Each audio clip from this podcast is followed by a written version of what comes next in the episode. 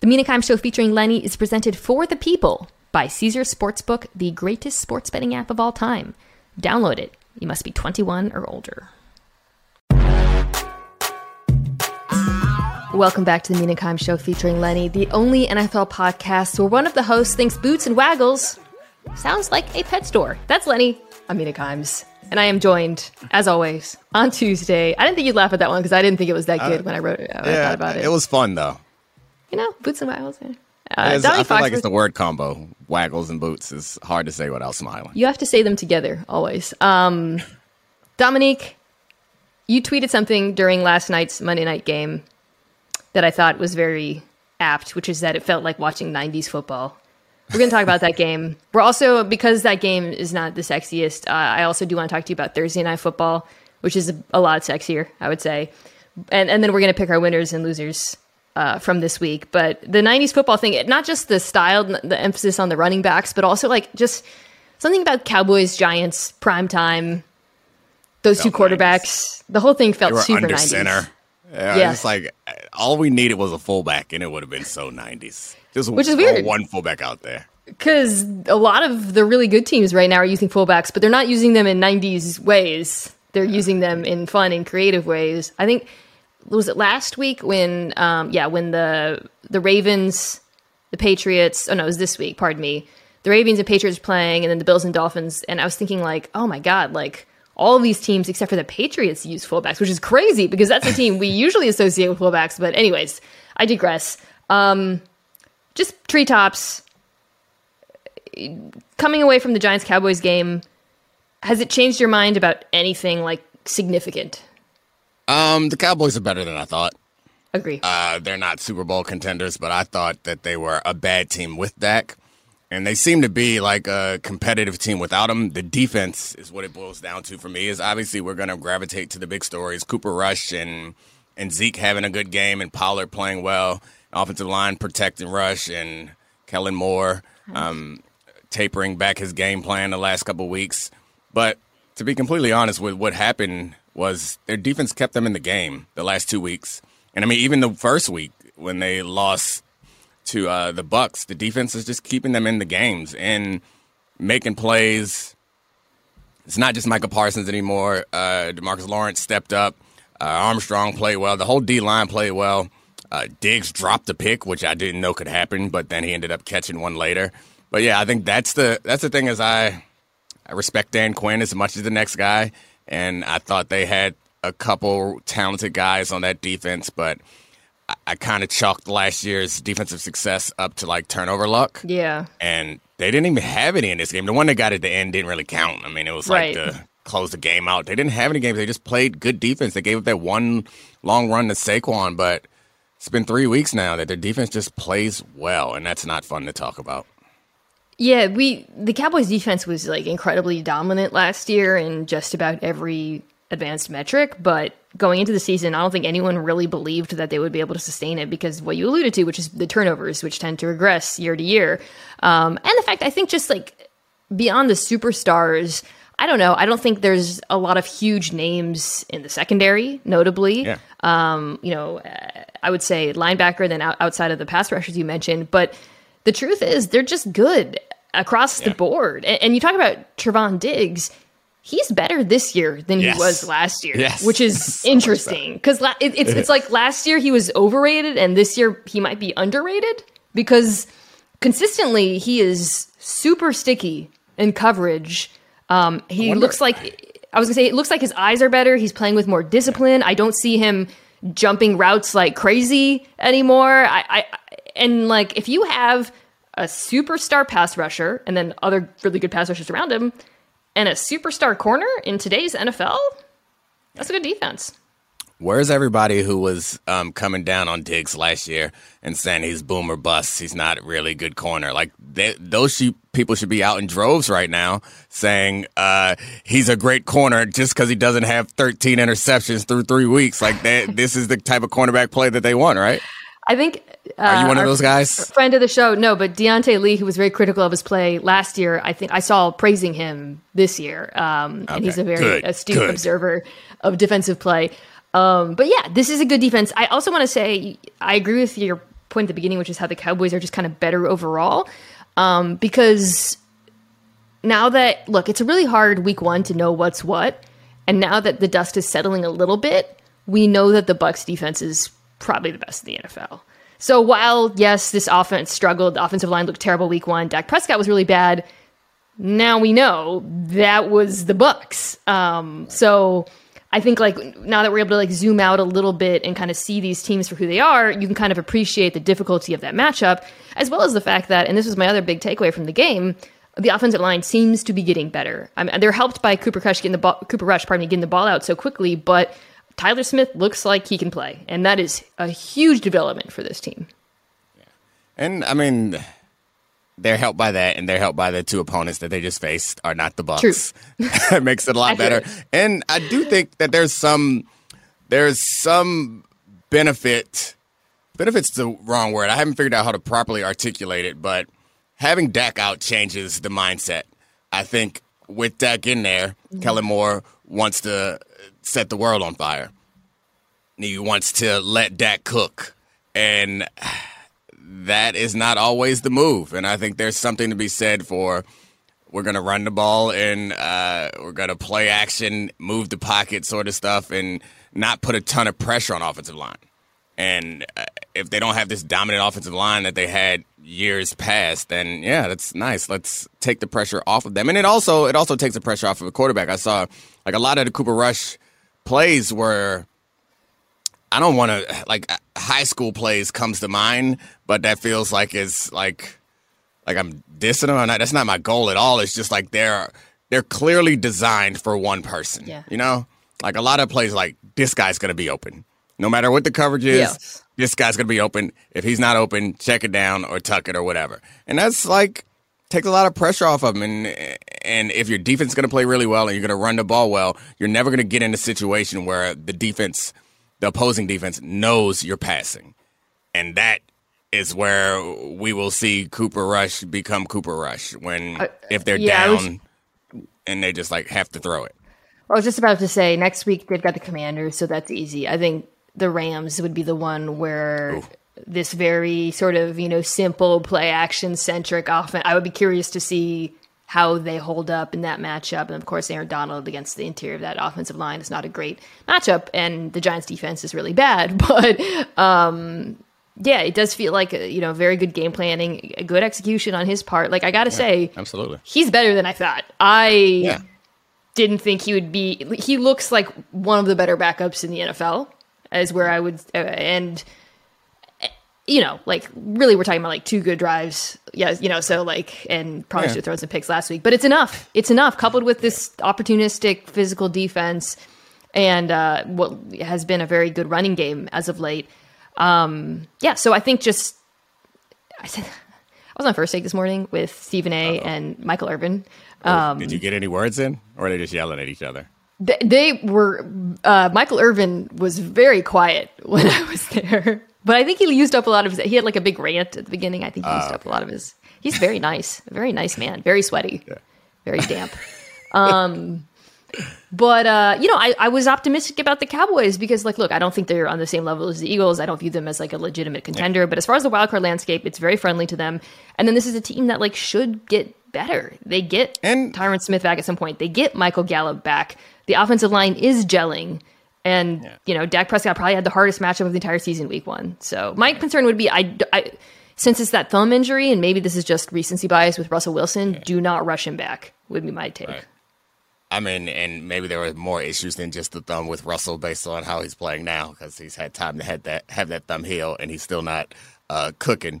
But uh, a couple things came to mind for me in this game is like I recorded my podcast immediately after, so I'm taking notes through the course of the game trying to like develop some sort of narrative to talk about. And it shifted. And I don't think I would have noticed that it shifted if it wasn't for I for the fact that I was taking it, taking the notes. So like my notes like leading up until halftime and a little bit after halftime is the Cowboys playmakers were unable to step up. They did not step up because we're looking at Diggs dropping an interception. We're looking at CeeDee Lamb dropping a pass. We're looking at um, Pollard break a long run but not score. On the other side, we're looking at Saquon being able to break a run and score. And it just felt like, and then we also, I had in my notes, like, they still can't get over this penalty issue. There's so many drives in the first half that ended because false yeah. starts, holdings, all this stuff. And then they prolonged Giants drives with um, personal fouls. And like, that's, so now some really stupid after ones, the, so not that weren't. Yeah, yeah. I mean, it was a bad. It, that was a bad call, but there were some other ones too. I think they had, or maybe they didn't, but they had other penalties from the defensive side yeah. that that prolonged drives. And I was just like, oh, this is this is the problem. We needed the big names to step up to help Cooper Rush, and they aren't stepping up. The Cowboys are a penalty team. They're still having those penalties, and that was what I was writing down and what I was thinking and then the Giants took the lead, and it everything changed. Everything just flipped. Then all of a sudden, they just started moving the ball and scoring. And I mean, the defense was playing great all game. And it's just it's just funny to me to think about how close it came to being the opposite, I guess. Yeah. And coming off these two games, they're in great shape. So it, it just was an interesting thought that I had just shows you how thin the margins are for these types right. of things. I think, like, if you know, CeeDee Lamb doesn't make that insane touchdown catch, yeah. for example, and you know, um, and if some of those Giants actually catch the freaking football, we're yeah. having totally. We're talking about the undisciplined Cowboys. We're talking about right. you know the Lamb drop instead of the Lamb catch, and right. how that was the difference in this game. Um, real quick on the Giants, I have not, you know, I've been as critical as of Daniel Jones is, well, I wouldn't say anyone, more so at the beginning. And I think in recent years, I've kind of softened. I think he's been better than I expected. Um, he's not good enough to overcome his surroundings. He is just simply not one of those quarterbacks. But holy crap, his surroundings suck. I mean, I.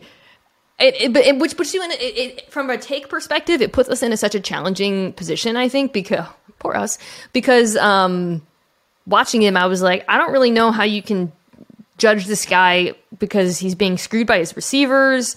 Obviously, their protection's getting killed. But then on the flip side, he does hold on to the football too long, and he does have like a seemingly the whatever the opposite of Spidey senses. He has it where like he's just you know the I mean just cruising along, oblivious to that pressure on the like. I I just it, it, puts you in a tough position, I think, as a New York fan, because I guess you want to move on. You probably should want to move on, but he has not been dealt a good hand. Yeah, it's it's been tough on him. Um, he he did get sacked five times last night, right? And he managed a not lot. to fumble once. So congratulations, that's improvement. True. That man loves the fumble. Even the ball with the um, it was uh, who did they get on the uh, the offensive pass interference? I was on Shepard, I think, before he got mm-hmm. hurt when, when, he hit uh, oh, yeah, yeah, Diggs yeah. coming across, and it was incidental. Yep, Daniel Jones made a sick play oh, on that, where he was like he dodged pressure, he was rolling to his right. Yeah, I forget who he found, but I was just like, damn, this dude cannot catch a break. That and wasn't think, even his best throw. Like the, the other one where he had a lineman in his lap, he did like a jump pass and dropped it in that little sideline pass. Yeah, he's he's pretty. I mean, he's got some talent.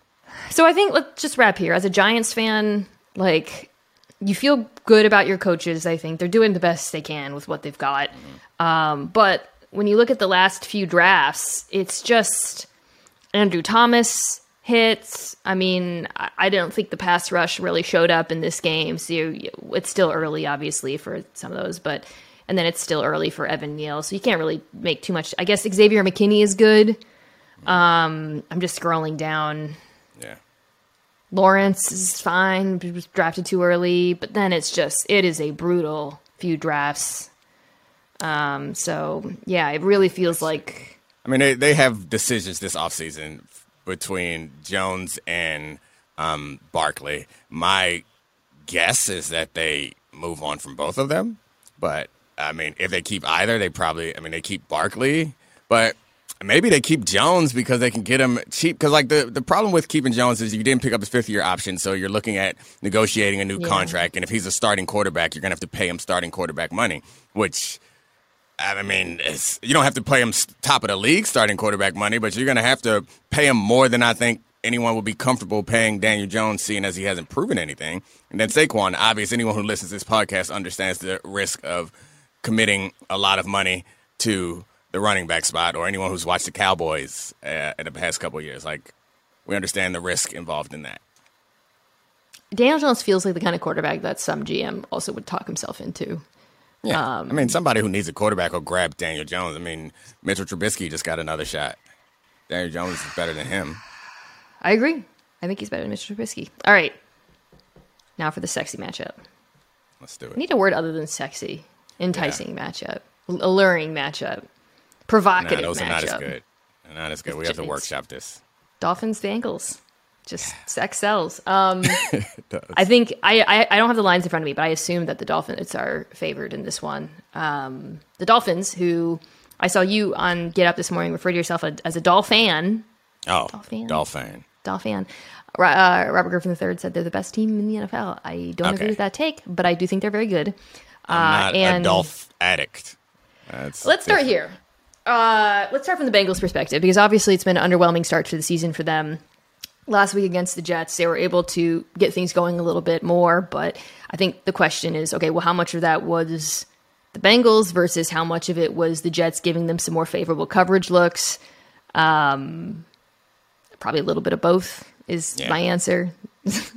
um, how do you feel that they match up with the Dolphins defense that I thought just pitched a really nice game against Josh Allen? Yeah. I mean, the, the Dolphins defense, I think, matches up well uh, and maybe I'm just still looking at what happened last week, but I mean, I think Xavien Howard is very good. Uh, and I think the Dolphins are comfortable with giving up some plays because they are going to also create havoc and get some plays that go in their favor. That's the funny thing is when I watched that Dolphins game, it was like all their best plays came when they were blitzing, and all their worst plays came when they were blitzing.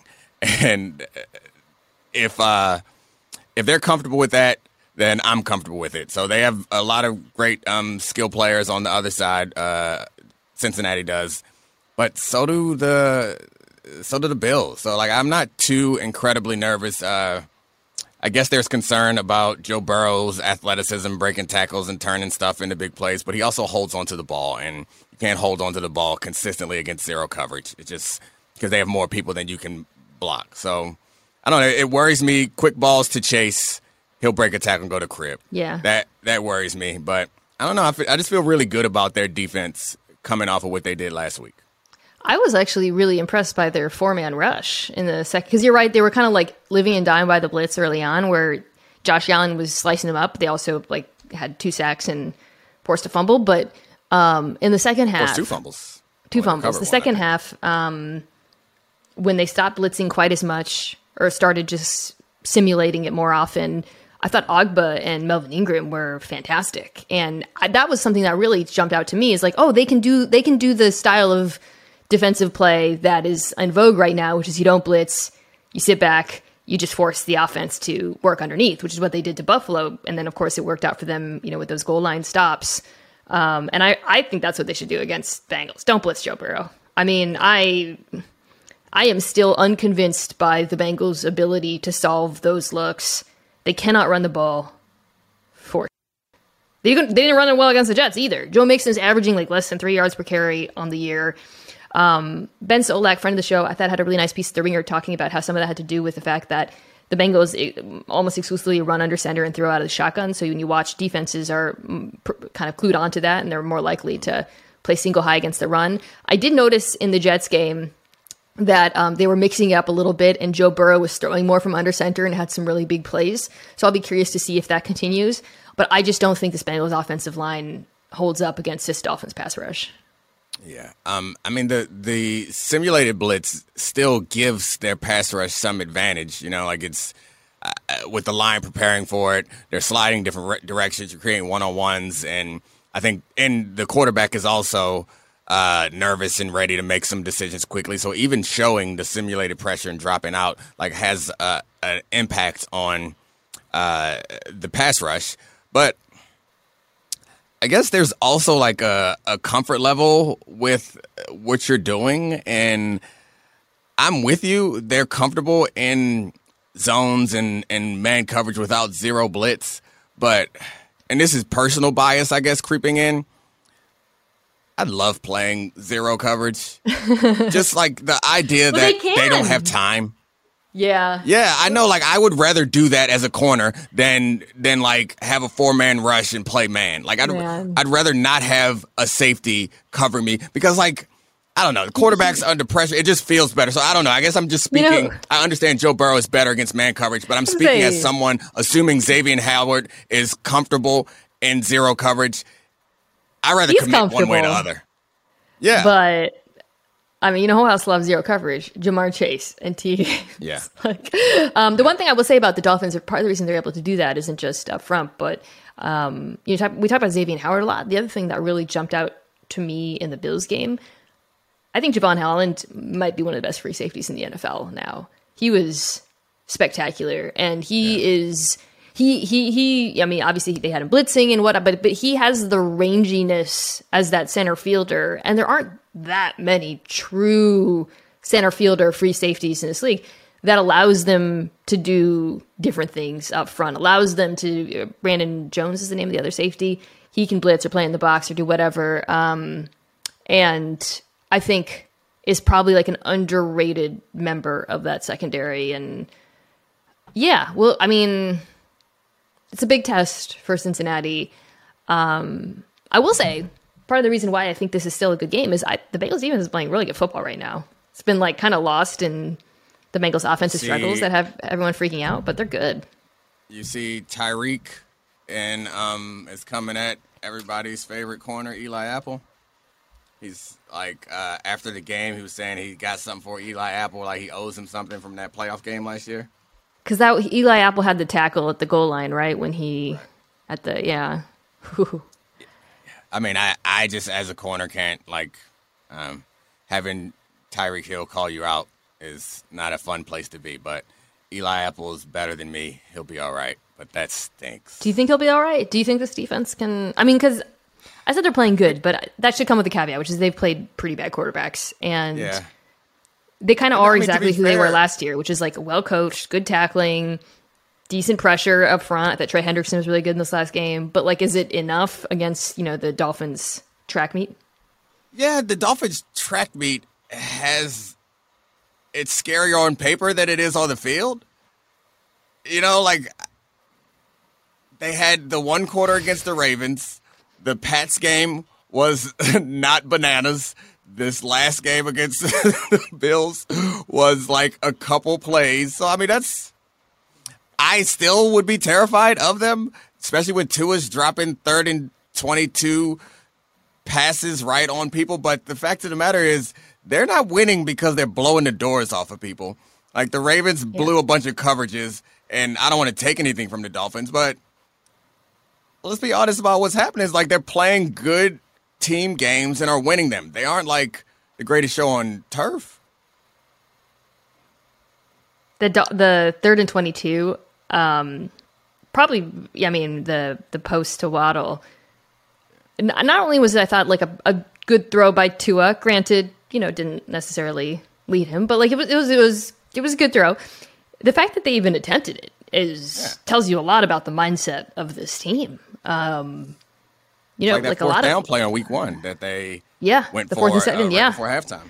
like they- they are playing with a level of confidence right now on offense that is I, I think is a defensive coach you're scared of because they just simply are unafraid to take risks and I think you know Mike McDaniel's doing a fantastic job. We've talked a lot. We've talked on this podcast about his ability to create mismatches, the way he uses motion to seed doubt in the minds of defenders, and how the combination of that doubt with world class speed is a nightmare. But you're right; they haven't been dominant.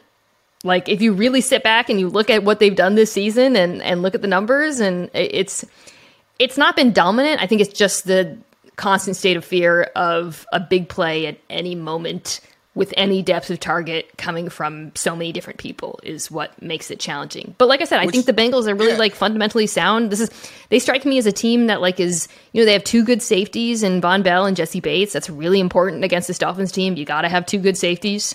Um, so you know this is Yeah, I mean, you're right, obviously, but um, I find it funny that you said this is a like I, don't forgot what terminology you used, but it just was this was a measuring stick or a test. I think you said a test for the Bengals. the Dolphins have already passed all their tests to the point that now they are a test for other teams. Because you called this game a test for the Bengals, the defending AFC champs, which I don't disagree with you. I just find it um, like amusing. But to the other thing you were saying, what I don't understand is how we have or they have Josh McDaniel, um, master run game coordinator. Or Mike. Mike They have two receivers that terrify everyone going deep, and they still can't run the ball. Like effectively, uh, th- in that last game, they had I'd say they key looked runs at key moments. Yeah. But like I would expect them to run the ball better because they were doubling Tyreek on occasions and I assume on the other side, especially last week with those young corners, they were very concerned with uh, Hmm. Waddle also. Uh, run the ball. They should be able to I don't know. I don't get it. Do you So think we'll some see. of that is? I th- listen, compared to the the uh, the Bengals, it's like prime Adrian Peterson, Miami. But um, do you think perhaps it has something to do with the fact that so much of the pass game is out of the gun now? Maybe you know, Mike McDaniel coming from San Francisco, that run game was almost entirely under center. And why why are they in the gun? Is it just Tua's comfort level? Uh, it would assume Yeah. I would assume that I don't know. If you can run the ball, you need to figure out whatever you can do to do that effectively and play action off of it. But what ifs? You don't sound like a Dell fan. You sound, I am a Dolphin sound- fan, which is You why sound like a, a Finn skeptic. What? That doesn't work. I'm a Dolphin fan. It's I was high on the Dolphins before the season started, but then all these other people came and got on my train. You're one of these people, and then they go and aim the train to the moon. Like, chill out. Let's stay on the tracks for now, and accept that we are not quite there yet. There was a graphic that went out before the game that was like the bright young talent of the NFL, and it was like Mahomes, Allen, and Tua. Incredible. It's it's happening. I love it. That's wild. Um, I think the Dolphins win this one. I'm st- I I said it was a test with the Bengals because I just I I'm still I this offense is not fixed itself to me just yet. So we'll see. All right, let's take a quick break and come back and talk about some winners and losers. All right, people, we are brought to you by Caesars Sportsbook, the greatest sports betting app of all time. See, it's not just about the daily promos, odds boosts, or the hundreds of ways to wager. It's about the immortal words of Caesar himself. You bet, you get with Caesars Rewards. Every bet you place on the app, no matter the outcome, earns towards exclusive perks at Caesars Rewards destinations everywhere hotel stays, concert tickets, bonuses, and more. Download the Caesars Sportsbook app, become a Caesars Rewards members today, and get more with every wager. Must be 21 years or older to gamble. Gambling problem? Call or text 1 800 522 4700.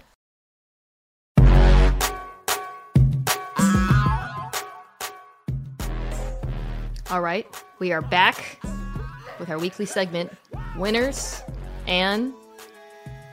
Say it. Am I supposed to say wolf? Yeah. I, Oh, okay. Wolf. You got the intonation right. Anyways, let's start with the winners. Domonique, you go first. Uh, the Indianapolis Colts, my winner.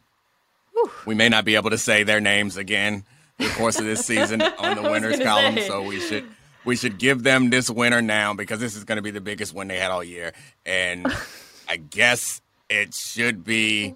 I mean, they are they they have not been impressive. They uh, they beat this very good team, and so I didn't watch this game live, so I went back to watch it to see Yeah. what happened and wanted Chaos. to see Chaos. them play well, and I did not see them play well. I saw special teams faux pas and mishaps and drop touchdown passes and Mahomes and Bieniemy bickering. Like I, I did not leave that game feeling like, oh, Colts, it's a problem in the South. No, It's so you for your winner just to be a total neg. What the heck? that whole spiel you gave was basically like Okay, okay, okay, okay. Rookies made big plays at the end. They were opportune special teams plays. I don't know. Um, Matt Ryan game winning touchdown pass. Colts saddle up. I don't know. What do, what do they say? Not let's ride. Uh, No, you're right. I can't make a horse noise. I feel like you could make a horse noise.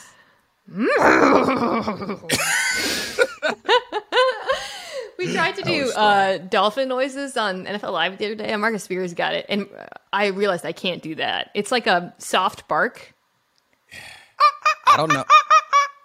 That's that's chimpish. That was an excellent chimp. That was an excellent. Okay, chimp. I'm gonna say something nice about the Colts because I too didn't watch this game live, and I because so I didn't watch it live. I saw the result. I was like, "What the hell?" then I watched it later. Everything you said is correct. It was a comedy of errors for the Kansas City Chiefs. Um, one thinks they will bounce back, but I think it's a little bit. I, I don't. I'm not concerned about the Chiefs fully, but they're on notice for me because they also had some, you know, like screw ups versus the Chargers, and you know they got so they are it, it really they're repeating what they did last year which is just not simply not playing up to their ability yet again. And i re- again i know all the stuff you just described the muff all of it just happened but still. Um the colts however. So i thought the offense looked bad. I think the colts offensive line is a nightmare and i don't understand how they're so bad. I actually texted jeff saturday how are they so bad? Because i don't understand how they're so bad. Um, and he gave me a very long detailed explanation but I will say, I thought the defensive line looked really good in this game. And that was something that had Yeah. kind of confused me with the first two weeks of the season um, because I thought this Colts defense would be good even without Shaquille Leonard. But, you know, the fact that they had uh, Ngakoue and DeForest Buckner and then Kwity Paye, who I thought was good last year. And then the first two weeks of the season, nothing. In this game, they won up front a lot against, you know, what is a decent to good Kansas City, a good, pardon me, Kansas City offensive line. Um, I thought Kwity Paye was awesome um, Buckner, Grover Stewart at nose. Like they they look like the defense that we expected. Also, shout out to Gus Bradley deviating a little bit from his cover three. We got to give our man Gus some praise there. Give Gus some love. Yeah, that was impressive. He did some other things, but um, yeah, offensive line is a problem. That's that's supposed to be the strong suit. That's why quarterbacks, aging quarterbacks, wanted to come there because this Yeah. was like, hey, we got an offensive line, we got a running game. Um, they used to have uh, receivers, which I guess they don't. No, I thought uh, the rookie looked pretty good. Alec Pierce finally playing. You know, I thought Yeah, I guess I was talking about why someone would want to come Oh, there, not yeah, why, now. not Yeah. now. Um, yeah, so it's got to be disappointing to be there with a bad offensive line because that's the whole point of coming Mm. there. They got a really expensive guard, which um, I think it might have been on this podcast. I do a lot of talking about football, but I was talking about how um, interior interior linemen are uh, like if you're ranking most difficult positions to play in football, like interior line play is probably at the bottom of that list. wow, wow. so much- What? That's not a. That's not a. It's a wild thing to you know say. what you should use that- as your piece of evidence that freaking 65 year old Jason Peters came in Oh, yeah. and like was really good right. for the Cowboys. I mean, and the evidence is just like every when somebody's not good enough to play tackle, they put them at guard. You know, like I'm gonna clip this that's- and send it to Mike Golic Jr. he knows it. What do you Clip it and send it to him, and he's gonna clip it and send it back and say he's right. But anyway, there's a lot of money tied up in uh, uh, a guy who is not going to like definitively change your fortunes like a left tackle might, um, or uh, some other position. So anyway, that that team is they fall into the bottom ish of that division fast, and I thought they were one of the teams that could like. And There's Domonique's winner. Uh, you really understand the concept. Yeah, that was a bad. I'm sorry, I double it. wolfed this week. That's all right. I apologize, Indianapolis. I would say actually the the thing that is a bigger bummer for the Colts is that the Jags actually look good. we should we'll talk about I would talking about the Jags on my preview episode this week, but uh, they look good, and that would be concerning because I think that was the thought that the Colts would run away with this division. Okay, my winner is an easy one. It's an obvious one. It is Lamar Jackson. I forgot his middle name. I typed that in my email. Demetrius, I think. Demetrius. You're usually really on top of middle names, so I tried to steal I that mean, move I- from you.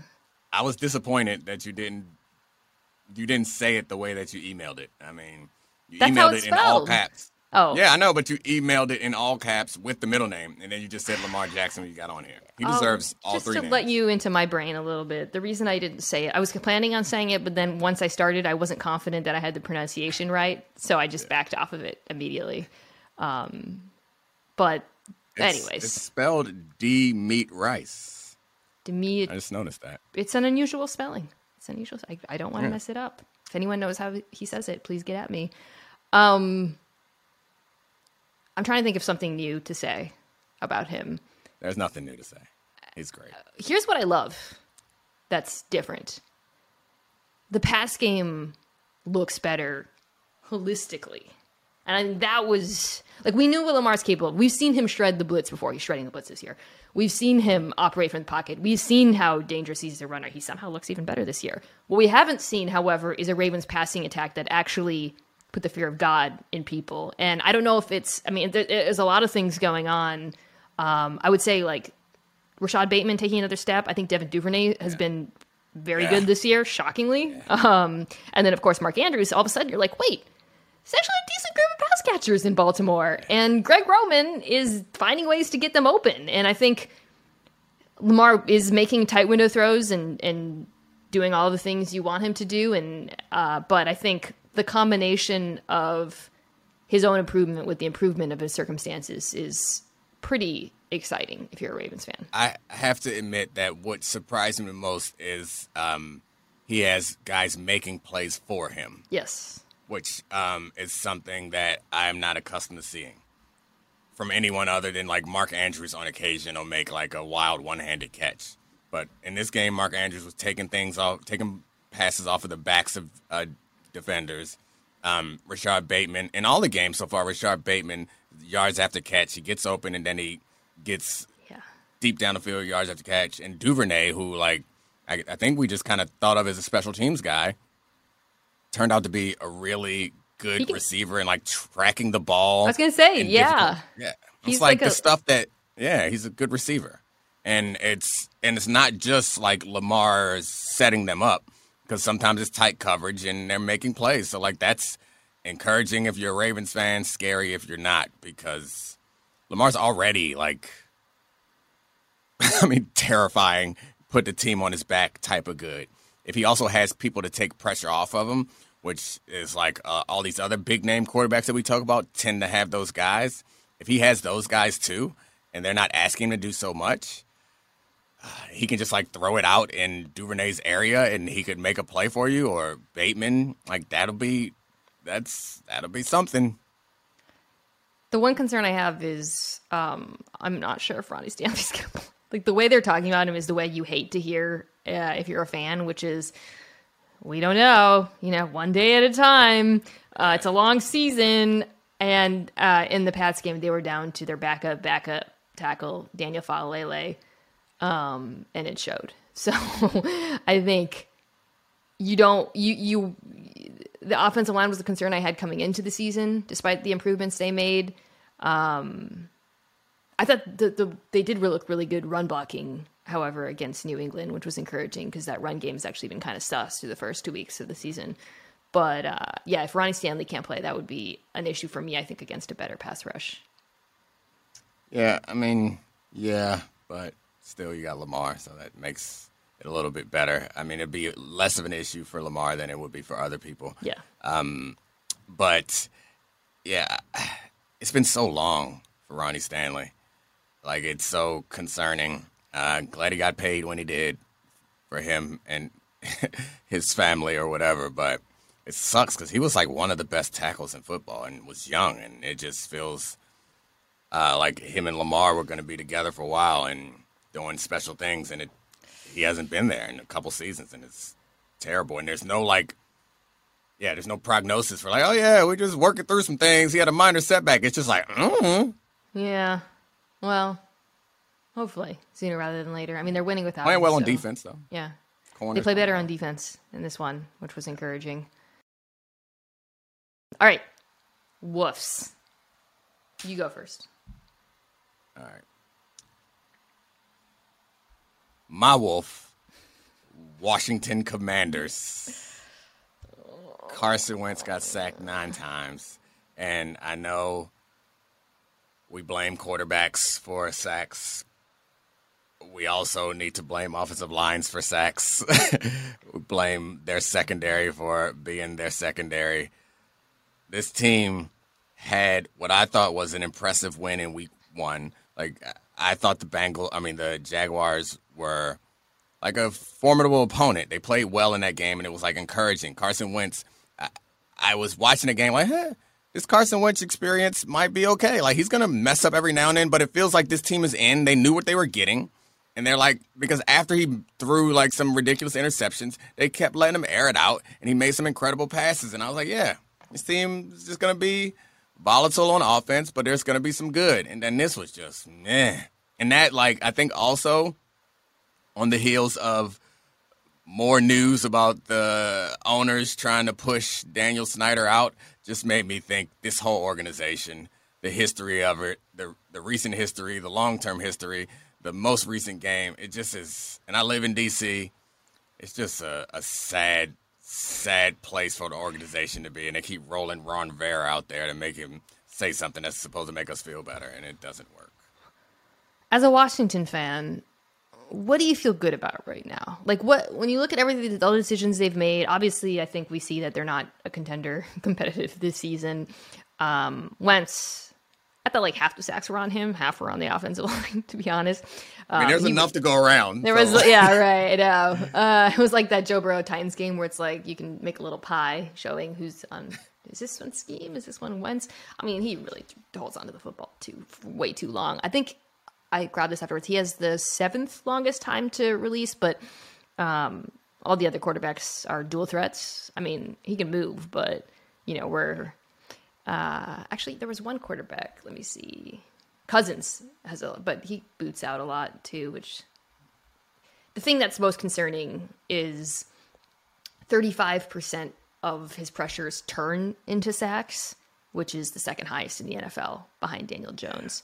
So it's not just like, okay, you know, what's the offensive line doing? What's the scheme? Are we protecting him? But he lacks pocket presence, and that's just been a quality of his for a really long time where he's going to make an offensive line look worse. Um, sorry, I, I started this sentence by saying, let's talk about the things you feel good about. Okay. It's still a good receiver and group. Dotson. Yeah, it's a good receiver That's it. group. Jonathan Allen is good. Yeah. Sweat, Um, I mean, good. yeah, Young will be healthy eventually. Young will be healthy. The secondary was missing some guys, but they're bad. yeah.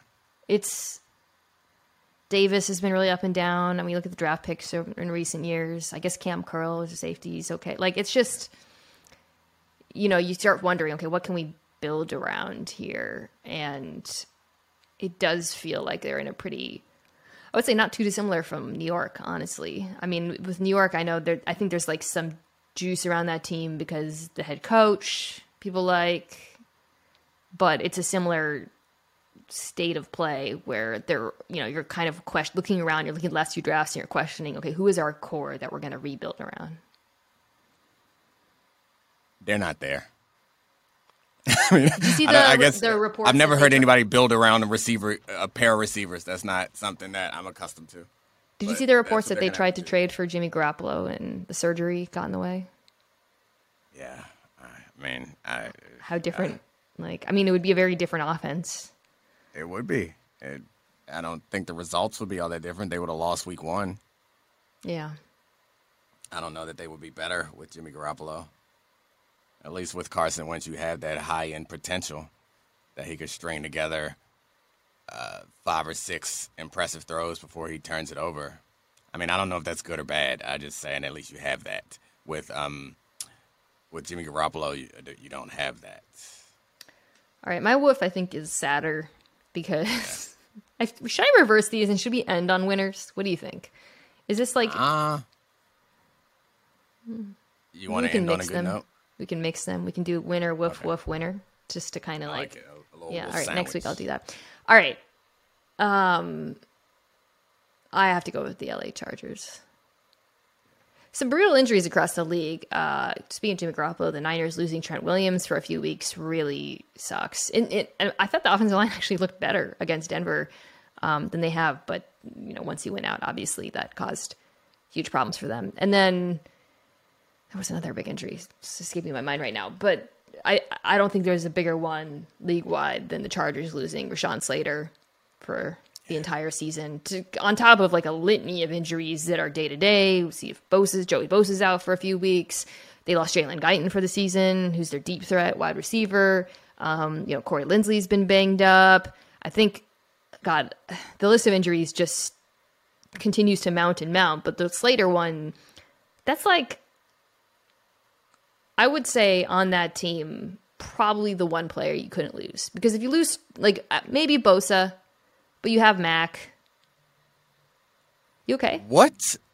Oh yeah, I'm sorry. It's just like you talk about all these injuries and the player that you could least afford to be injured, and you never named the quarterback. That's I was just confused. Oh, I meant other than the quarterback, obviously. Okay, yeah, So, like, sorry. His injury is the Well, worst okay, one. yeah, right. and, And- the most uh, like like it didn't seem like it was hurting him the way he was throwing passes uh, across his body deep down the field, but it was obviously uh, impacting other times. But yeah, this team. Uh, I don't know. Sometimes we talk about curses of teams, and I think that Uh, we talked guys- about it on this show, and you said you didn't think. Let's play the audio. And I mean, I'm joking. They're not cursed. I don't believe in curses, but Matt Ryan's not this bad. The Chargers are kind of cursed. Yeah. So did I curse the Chargers by bringing up the Chargers curse? no, you can't curse a team by bringing up that the fact that they're already cursed. Like that's maybe the curse fell asleep. Maybe you woke the curse up. The curse heard its name and was like, "Oh, oh yeah, let's get back to it." Well, I, don't know what it's going to take. I mean, you could say it's like, oh, the city of San Diego because they left, but the freaking Rams left St. Louis and then won a Super Bowl. So the curse doesn't apply to I mean, them. And the Chargers were cursed in San Diego. Like, it was, Yeah, right. They This were goes the back. same situation. Like, this is I don't know what they did somewhere along the line, but they need to right this wrong. There's people you can hire to undo these things, like witches, to like undo hexes. I don't. I, for me, I, I started this by saying it was sadder the Washington thing. It's just so brutal because this was the team that was supposed to make a Super Bowl run this year. And Domonique, even if Bosa comes back and even if Herbert heals up, the Slater thing. I, I, am I overstating? How, first of all, No. there's no left tackles out there. None. No, There's none. It's the hardest position. No one on the Like- team. They had Storm Norton, who was benched from playing right tackle, moved to left tackle in this game. I don't know what. Maybe they'll mix him around and whatever, but Yeah, it's it's dire right now, and they are just leaving Herbert out there to get smacked around. Let him get right. I mean, I guess the that's another thing. yeah, I, I Well, understand playing him. Like I played football, I get it. I don't know that it was a good idea, but I understand it. But then leaving him out there, oh, It sounds like, and I've heard that like he he wanted he was pushing him out there, which is yeah, of course he was. Yeah, you know he's like going to do. twenty four. Yeah, you got it. You got to stop. That was. I feel like too many things happen in the NFL for that to be like a massive story. Like maybe if that if Yeah. that had happened at a night game, I think we would probably let a lot of the shows like oh, people would have really gone after the Chargers for that. But um, that was wild. And man, to do it without Slater out there, I don't want to say. I don't want to say the season is over because we've seen Justin Herbert play with bad protection before. His rookie season, he did not have Rashawn Slater, and you know he, has the athleticism to compensate for that, but he doesn't have it right now. he does not, and I think a crazy game. I'm sorry. I just just like um there's no other professional sport that injuries are so inevitable. Like every sport Mm-hmm. injuries are impactful when they happen, but there's no other sport that I watch regularly that like injuries are so inevitable. And like you know you're entering the season and like basketball it's a good chance you're gonna end the year with your same starting five. Like your, your seven man rotation gonna be your seven man rotation. Baseball similar thing. Like uh, whatever other sports. It's just so crazy that we we do so much analysis but we know that two or three important guys on every team are going to miss a substantial amount of time. And then we go into the season and talk about this like we know it. And then everything is, is turned on its head after three weeks. Also, the is stupid. I the the nature of his injury, the rib, the rib cartilage, something about rib injuries that are so much more graphic to me. I um, maybe it's because I eat ribs. you can like visualize them. Well, you, can- you They like protect like, a rib. all the good organs. Yes! Like with the exception of your brain, really all the good ones, all the ones that you need are protected by your ribs. You got a cranium and ribs. Those two, those need to hold up. I feel like ribs should be something you can replace, like Wolverine, with like titanium. Well, cartilage you can't though. Oh right, it's his cartilage. Yeah. So Yeah. that made that made I just yeah. Ugh. I don't. It just know. seems so painful too. It Like, seems I- so painful. I think I've never had anything like that, but I, I've heard like even breathing hurts, and I mean I'm sure it doesn't hurt in the game because they put all types of things in there. But I guarantee you, six seven hours after the game, that thing is on fire. brutal. All right, let me ask one more question. Do you think the Chargers are done this season?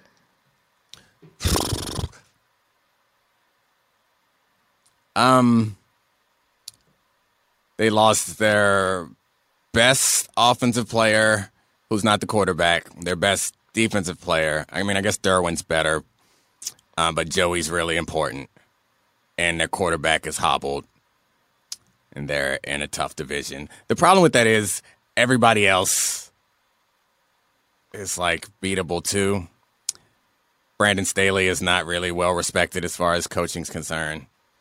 I don't know that my think? I don't think they win the division anymore. I picked them to win the division, which was know foolish of me. that's So true about the coaching, but um, yes, I, I don't think they're done because I think the quarterback is so good that if he can get re- retain a modicum modicum of health, we saw what he did with a bad offensive line his rookie season, right? And he's a better quarterback now. However, they are no longer like a favorite the way they were. Now I view them as like uh on the wild card fringe, you know, Yeah. which that is a woof. All right, Domonique, let's do better next week. More positivity because we really did woof woof woof triple woofs. yeah. Yeah, we did. Uh, yeah. I'm sorry, that's on me. I brought a winner that was really, I just really planned on wolfing them. I'll bring, uh, I'll be better next week. True winners next week, I promise. All right, I'll see you then. All right, buddy.